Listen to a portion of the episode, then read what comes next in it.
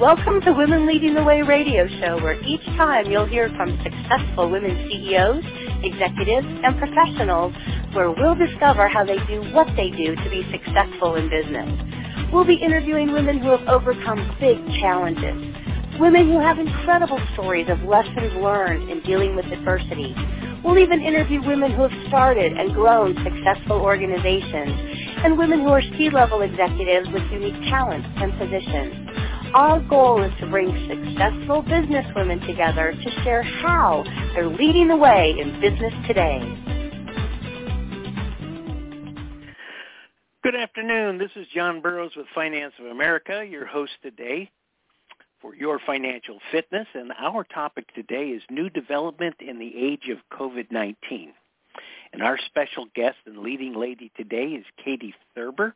And I'll give you a little background uh, on Katie. With over a decade of international and domestic industry expertise, uh, Katie Thurber is a thought-leading real estate agent whose professionalism, market knowledge, and attentive, tentativeness stands out. She considers herself an advocate, ambassador, and educator and has a substantial track record including over $150 million in sales as the leader of a three-person sales team at Austin Nichols House in Williamsburg, Williamsburg, New York. And by the way, the only Williamsburg I ever knew mm-hmm. growing up was in Virginia where I used to live. But Williamsburg is a hip neighborhood in Brooklyn that draws the young and the fashionable to its chic boutiques, trendy cafes, and busy restaurants. I could go on and on, but I'll leave that for her. But she implemented an effective social media and brand collaboration strategy and closed on 110 apartments in just 18 months. So Katie Thurber, welcome to the show. Please say hello to our audience. Thank you so much for the warm introduction, John, and it's a pleasure to be here. Well, I'm going to let you give a little bit more background. I know I have uh, in my notes some of that in writing, but just a little bit of your career before you got where you are right here today. You had a rather colorful background uh, in other areas and have lived around the country, Pacific Northwest. So just kind of fill us in on a little bit of your professional background and what led you to where you are. Yeah, absolutely. It's it's been a journey, to say the least. I've actually lived and worked in more than 18 countries. Um, so I've I've made my way around. I was born in Oregon, in Newport, Oregon, on the coast, um, and then I actually ended up moving to Mexico for five years. Um, and that's where I started my career in development, but I actually was an architectural photographer by trade. So I started on the marketing end and doing large land um, photographs and luxury villa properties along the coastline in Puerto Vallarta and Punta Mita. And then I got into the acquisition side and started assisting sales because it was a young American girl that could speak English and a huge portion of the client base that we were dealing with was from the west coast of the United States and Canada. So I started learning how to um, bridge together these land deals and subdivide into developments. Um, so that's that's where it started when I was 17, and then I came to New York City actually on my 21st birthday and fell in love. I had never been to New York. Um, my parents didn't frequent the East Coast. I grew up on a horse ranch, so we were we were relaxing on the beach a lot of the time, um, and you know in the mountains. And I loved the energy and just the architecture. And I I knew immediately within 12 hours of being in the city that I wanted to live here. So I went back to Mexico. I sold my house and I moved here 12 years ago. Um, I've always considered New York my my home since I've moved over here, but I actually helped Airbnb launch in Europe and took a position with them um, taking photographs. And I was based in Italy, um, but I was able to move through 16 countries with them, taking photographs and helping them expand their their database. And then I've been pretty consistently in New York City working in real estate and development for the last eight years. Um, so wow. So you're basic underachiever, right? Um, yeah, I haven't been busy. no, not at all. All right. Well, I've got my first question for you. When when did you actually discover your love for development? I, you know, I honestly had never even thought about working in real estate development. Um, when I was young, I thought I was going to be a veterinarian, and I, I just loved animals. Um, but after working in a vet's office when I was younger for about six months, I knew it wasn't for me. It was a little too emotional. Um, and then when I started working in Mexico on the architectural photography side, I found it to be a little too solitary. And I was really enjoying working with teams of people um, and learning about neighborhoods and actually building communities. And I've always been a connector. Um, I was on student council when I was younger. I was president of our student council and started a lot of charities um, and was always doing community service. So I I've gravitated back towards wanting to do that um, and being able to facilitate homes for people. I think that's one of the most intimate and cherished things about my life is being able to craft the way that people live and spend their most cherished moments together. Interesting. I'll be before the show, I'll, I'll admit to our listeners here that we did chat for a few minutes, and one thing popped up in the conversation when we were talking about uh, the new development the age of COVID-19. So, I mean, obviously there were new challenges and new development projects facing, um, or challenges for development projects facing during the COVID era. You know where the priorities have shifted from home buyers and New York is such a unique area too. So uh, tell us a little bit about how the COVID affected the business uh, or not, because there were several factors that we, we spoke of earlier that um, I found very interesting. The differences is almost like yeah. night and day within the same city. So dig into that a little bit, if you would, please.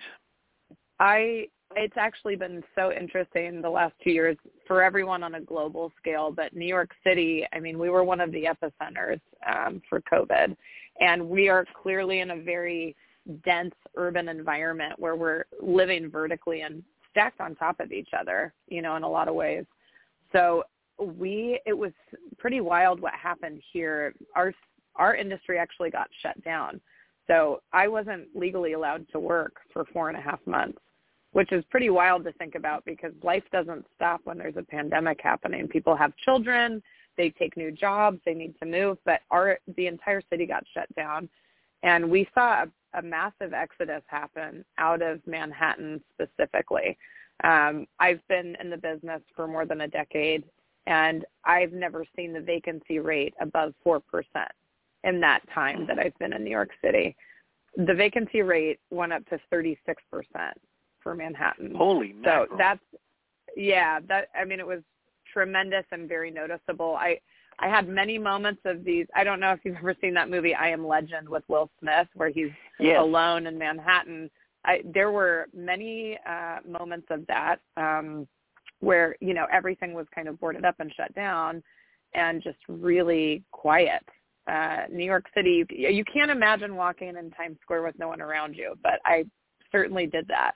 Um, so that was really interesting to see. But I have I do a lot of business in Williamsburg and Brooklyn, which is a borough of man of New York City, um, and just right across the East River. And I would go over to Brooklyn, and life was there was still so much happening there, um, which was so interesting to me. Of course, people were being respectful and maintaining distance, but there were more cafes open in the streets there were people just out moving around um, and just life in general. You know, it felt like a quite a bit warmer. Where New York, there it just felt really empty. Like the heartbeat of the city wasn't something. Um, and you went over to Brooklyn, and it was like, wow, everyone is. No one left. No one left this area. Um, the, of course, now we're in a very different place. New York City is we're in the roaring 20s, as I like to say.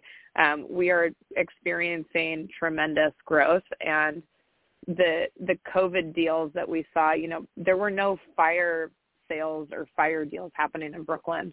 Um, the market continued to grow, and a lot of the rest of the country have, has seen that too. We're we're kind of in this scarcity um, space for housing, and there's bidding wars and not enough inventory.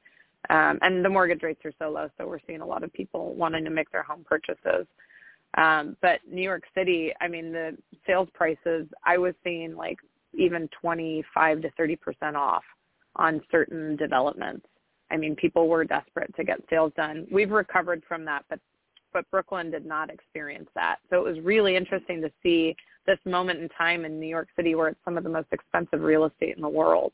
Um, and, you know, we had just a dramatic shift um, with people wanting to leave. But New York is New York, and the beauty of this place is that it will be reborn over and over.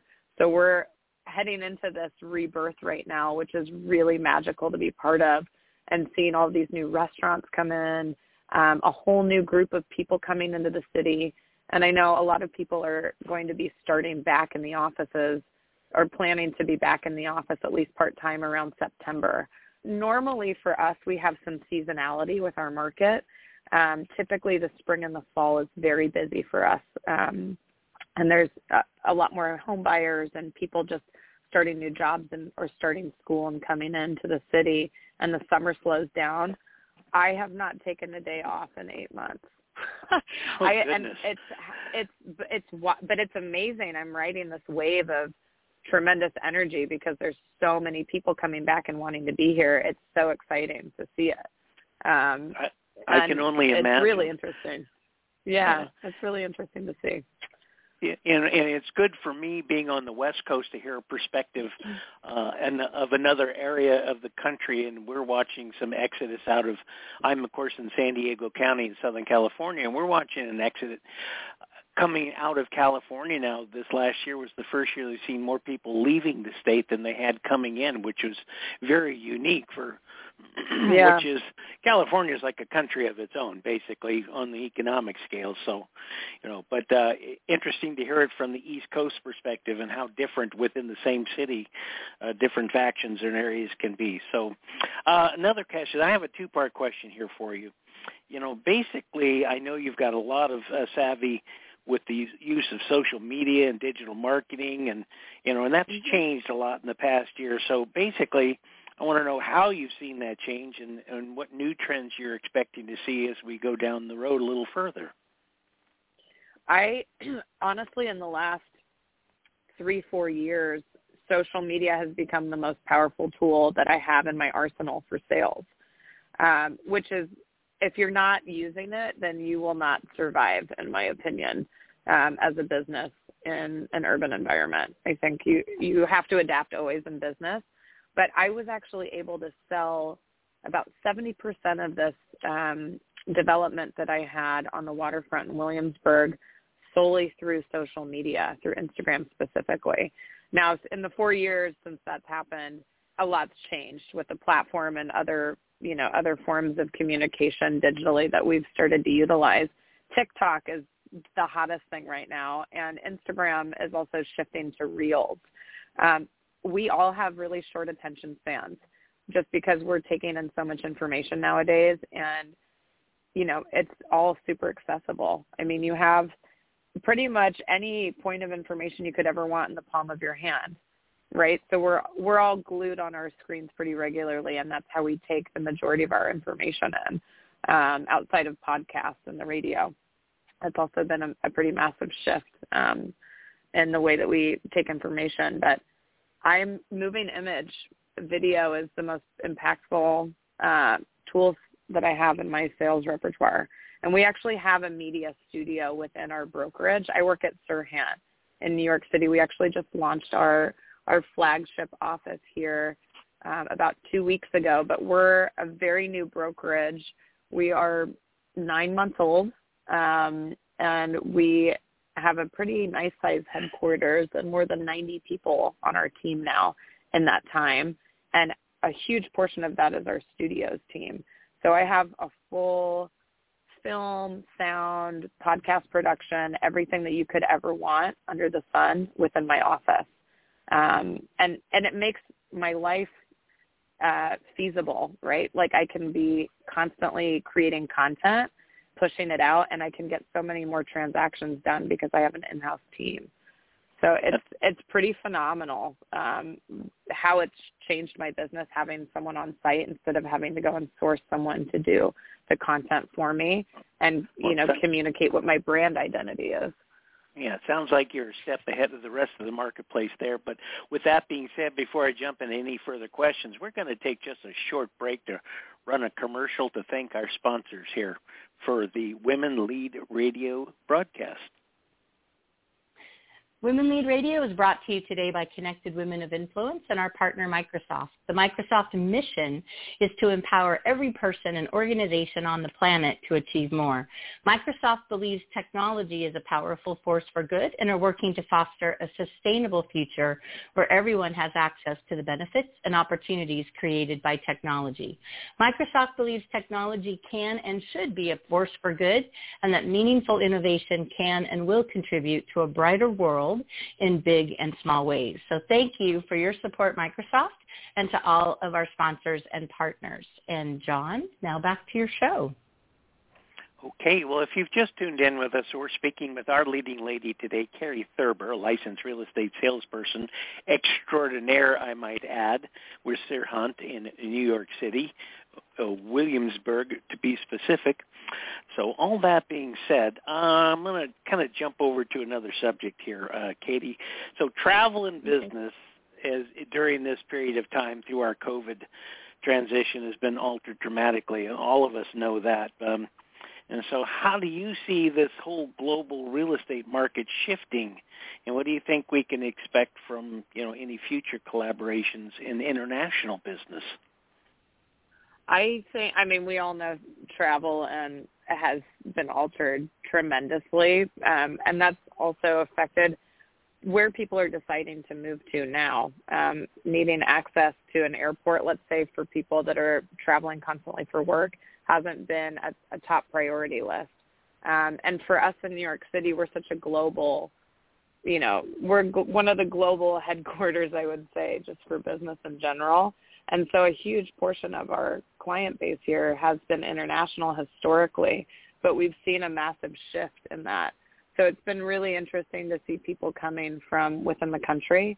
Um, I think I think travel within the United States is going to become more prevalent, um, and I think we're going to be preferring to travel closer to home. Um, in terms of business, it's been really interesting because I do I do a lot of international business still as well, even though I'm based in New York City. Uh, because of my background and having traveled so extensively uh, and my real estate knowledge in other markets, I tend to co-list things like in Greece. Um, I do a lot of business in Spain, and I'm still pretty active in Mexico and Canada as well. Um, but there's there's still a, quite a bit of synergy happening with people wanting vacation homes. I think the digital era has made it much easier to stay connected, um, and people do still want to have a vacation home um, somewhere else or like a, a pied a terre, you know, their place in New York City to come and shop. So I think that um, I think travel is probably going to be a, a little more restricted, I would say, within the United States specifically. We're going to see more people within our, you know, the borders buying um, in different markets within the U.S., but there is still a small group of people that are wanting to have a place um, internationally. It's just interesting, like vacation. My vacation home buyers are looking in like Colorado, that you know, and upstate New York, whereas they may have had something in Europe previously, just to stay a bit closer.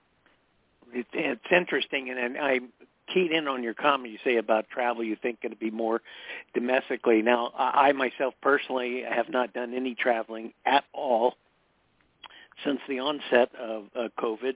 And my first travel plans I have are going to be by vehicle only and then straight into the Sierra Mountains. So I won't be around people, that's for sure. But yeah. I do have plans to come and meet you face to face and have you give me a tour of your part of the city in October.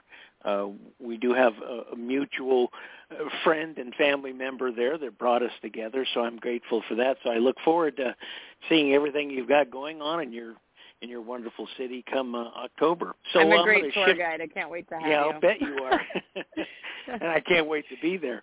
Um, you know, I'm going to shift gears again here. Uh, something about wellness. So, you know, I think with all the emphasis on this pandemic, uh, wellness has become more integrated into our day-to-day living, uh, more uh, awareness of it, I should say.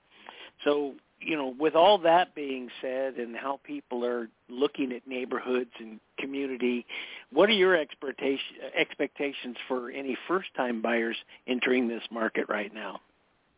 Well, I'm actually so grateful that the awareness has come around being more sustainable and just having a healthier lifestyle in general. Um, that's a platform that I'm really passionate about, and I've always been interested in sustainable living um, and development because if we're not taking care of our planet, we're not going to have a planet to live on. So there are some massive shifts that we need to be making in order to be living healthily. Um, and it's nice to see that starting to happen in urban environments especially, but having outdoor space and gardening.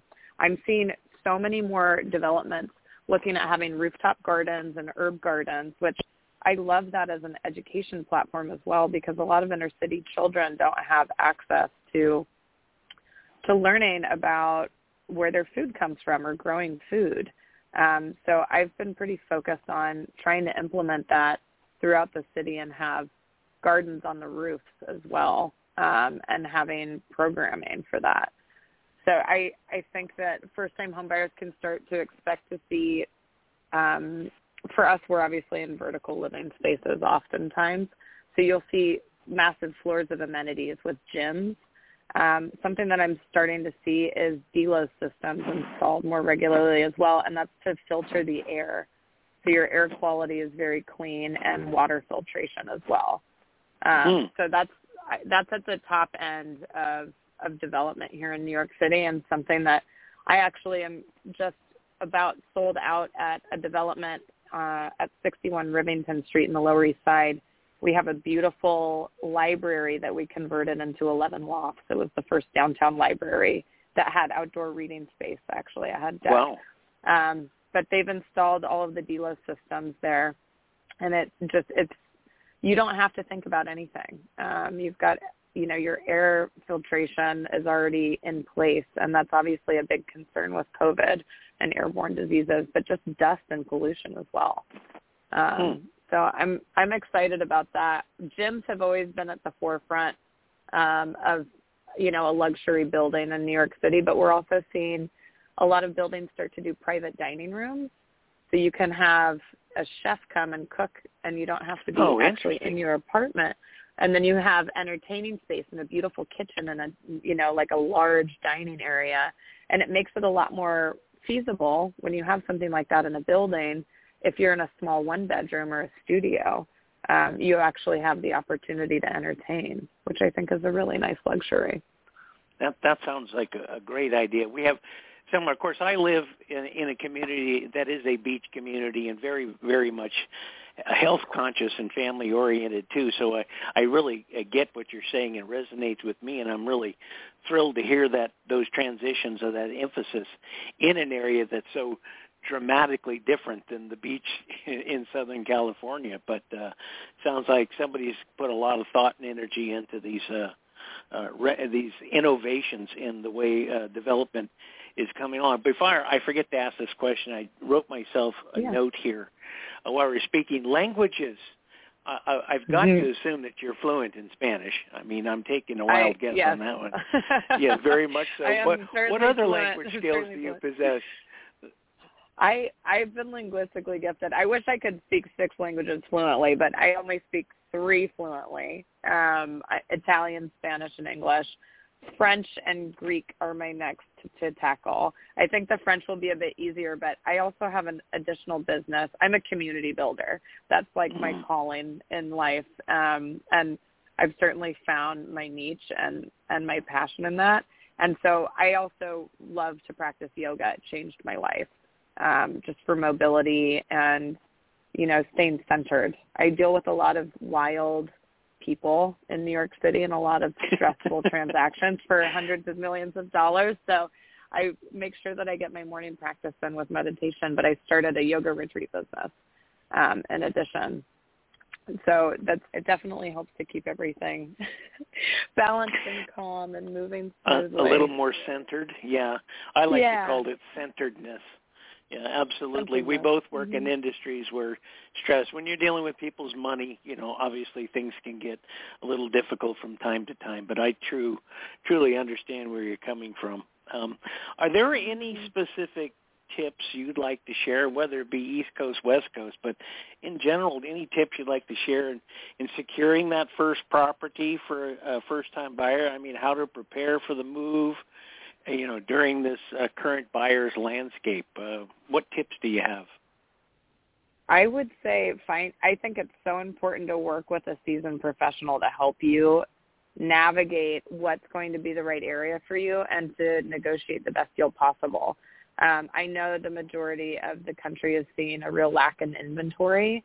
So working with someone that's well known in the industry in your area um, that can help you negotiate the best terms and then also might have really good rapport with a broker on the other side of the deal. Um, I like to think of choosing your real estate agent as like choosing any other professional, healthcare professional, even like a doctor.